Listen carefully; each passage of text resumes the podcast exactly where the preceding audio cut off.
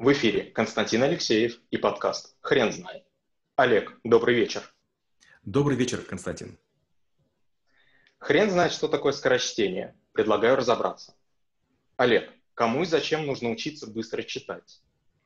Есть люди, которые полагают, что быстро читать не нужно или они читают быстро.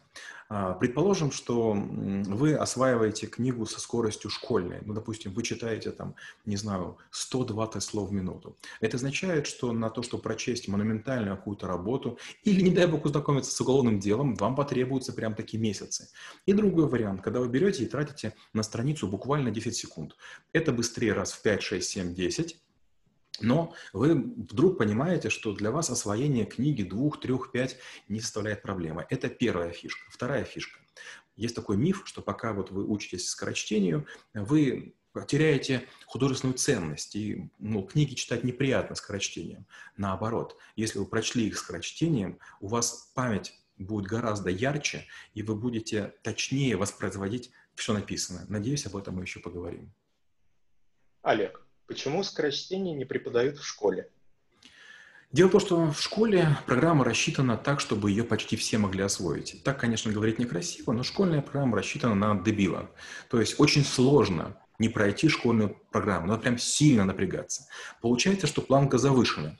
И поэтому люди, которые радуются золотым медалям или серебряным медалям, а, хочется только посочувствовать. Ребята, вы всего лишь стали лучшим из дебилов. Я понимаю, что я, конечно, сейчас, э, может быть, зря такое говорю. Это попытка разозлить, может быть, не обидеть, а вот именно подзадорить. А, если мы будем учить э, скорочтению в школе, то нам придется школьную программу закончить, ну, где-то классу к восьмому, потому что учебники вы все быстро прочтете, вы все запомните. Школа, среди прочего, это отсидка. То есть мы должны передержать подростков какое-то время а, под контролем, а потом уже, чтобы они пошли в армию или в другие места. Вот эти 10 лет для большинства умных детей, с которыми занимаются репетиторы, не требуются. Максимум 7 лет может занимать обучение, если вы, конечно, владеете скорочтением. Для каких профессий скорочтение must-have? Для любых профессий, которые работают с двумя вещами, с памятью и с глазами. А, как только вы начинаете работать со скорочтением, у вас возникает интересный эффект. Я учился скорочтению еще в школе, и тогда же я учился вождению на автомобиле ГАЗ-51. Это такой небольшой грузовичок. И какой интересный парадокс. Мне все время говорил инструктор, смотри в зеркала. Зачем смотреть? Я оба зеркала вижу. То есть, когда вы скорочтению учитесь, там есть упражнение, которое расширяет поле зрения. И я до сих пор вижу оба зеркала. Я не пользуюсь зеркалом, которым сверху. Не надо мне оно. Я хорошо вижу. Я номера автомобиля различаю. Мало того, я запоминаю номера автомобилей. Получается, скорочтение помогает и пилотам, и водителям, и людям, которые там занимаются какими-то скоростными э, видами спорта. Как скорочтение может помочь в продвижении по карьерной лестнице? Скорочтение позволяет гигантские объемы информации обрабатывать. Представьте, вы пришли на работу, вы стажер, вы на сроке испытательном, и вам говорят, прочтите инструкцию, регламент, положение и кучу-кучу-кучу всего. Большинство людей вообще этого не делают. Я всегда вычитывал все. Находил ошибки, подсказывался. Все говорит, ты вообще больной какой-то. Ты вообще все читаешь? Конечно, читаю.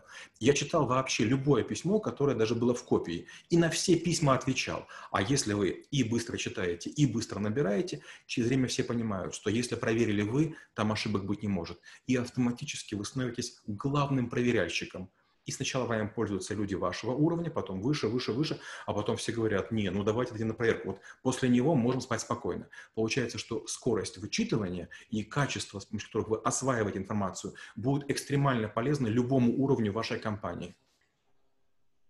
Как часто вы встречаете людей, владеющих скорочтением? Пожалуй, скорочтение – это один из немногих навыков, э, по которому я встречаю часто людей. А, частенько в самолете бизнес-классов, частенько в гостиницах я таких людей вижу. Многие президенты, многие премьер-министры, многие люди высокого уровня владеют скорочтением. Некоторые читают в три раза быстрее, чем нужно, там, или в пять раз. То есть экстремально быстрых чтецов я почти не видел. Только один раз в жизни я видел человека, который читает быстрее, чем я. Это была девушка, но она читала раз в 60 быстрее, чем я. Она читала фотопамятью. То есть она просматривала книгу и потом как будто бы в голове читала PDF, как будто бы распознавала. Но в целом, да, таких людей много. Какие методики обучения скорочтению существуют? Я обучение проходил 9 раз. Я учился в Украине, учился в России, в Корее, в Китае, в Америке, в Японии. И знаю примерно полсотни упражнений. Это развитие пальцев, так называемая пальчиковая гимнастика, якобы для того, чтобы правое и левое полушарие мозга работали хорошо. Это, безусловно, работа с артикуляцией, субвокализацией и другие всякие хитрости. Но в целом, я, когда вот все эти методики прошел, я понял, что буквально там 15 упражнений ценны, а остальные скорее для фана, для развлечения. И они более-менее универсальны. И да, если вы будете делать эти упражнения и даже не будете заниматься скорочтением, вы станете и быстрее соображать, и лучше думать, и быстрее мыслить. Как долго придется учить скорочтение? Скорочтение – это один из самых коварных навыков. Если вы учите, допустим, слепую печать, то совершенно очевидно, получается, не получается. Если вы учите стенографию, вы либо помните буквы соединения, либо не помните.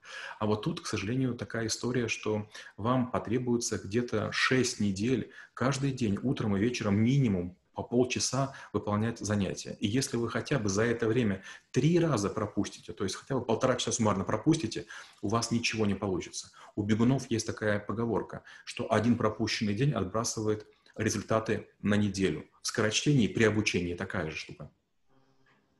Что нужно делать для поддержания уровня навыка?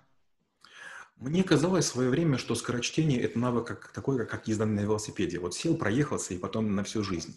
К сожалению, нет. У меня была ситуация, при которой 24 дня меня ограничили в чтении, в наборе. Я переработался на компанию Intel, и мне сказали, никаких компьютеров, никаких книг, просто смотри там на, на леса, там, на море, на бабочек. В общем, ходи, гуляй, отдыхай. Как бы ты как бы крыши поедешь. И через 24 дня я вдруг понял, что я разучился вслепую набирать и разучился быстро читать, повторно учился. Какие лайфхаки скорочтения вы знаете? Первый лайфхак. Если вы считаете, что скорочтение научиться нельзя, вы ему не научитесь. То есть, к сожалению, наша память устроена таким образом, что все, что мы, чем мы пренебрегаем, все, что нам неинтересно, оно как будто бы в голову не лезет. Это первое. Второе. Скорочтение важно только в купе с коэффициентом запоминания. То есть быстро просматривание – это не скорочтение. Поэтому, когда вы прочитываете некий текст, скажем, тысяч десять знаков или 20, вы должны кому-то дать книгу, и вам задать вопросы. И вопросы должны быть на прилагательные, существительные, имена собственные и числительные. И чем больше вы отвечаете на эти вопросы, тем выше ваш коэффициент. Если, например, вы ответили из 100 вопросов на 60, ваш коэффициент 0,6. Получается, ваша скорость умножается на 0,6. Получается, что скорочтецу выгоднее больше запомнить, чем быстрее просмотреть. Олег, спасибо. Теперь на вопрос, что такое скорочтение, будет сложно ответить. Хрен знает.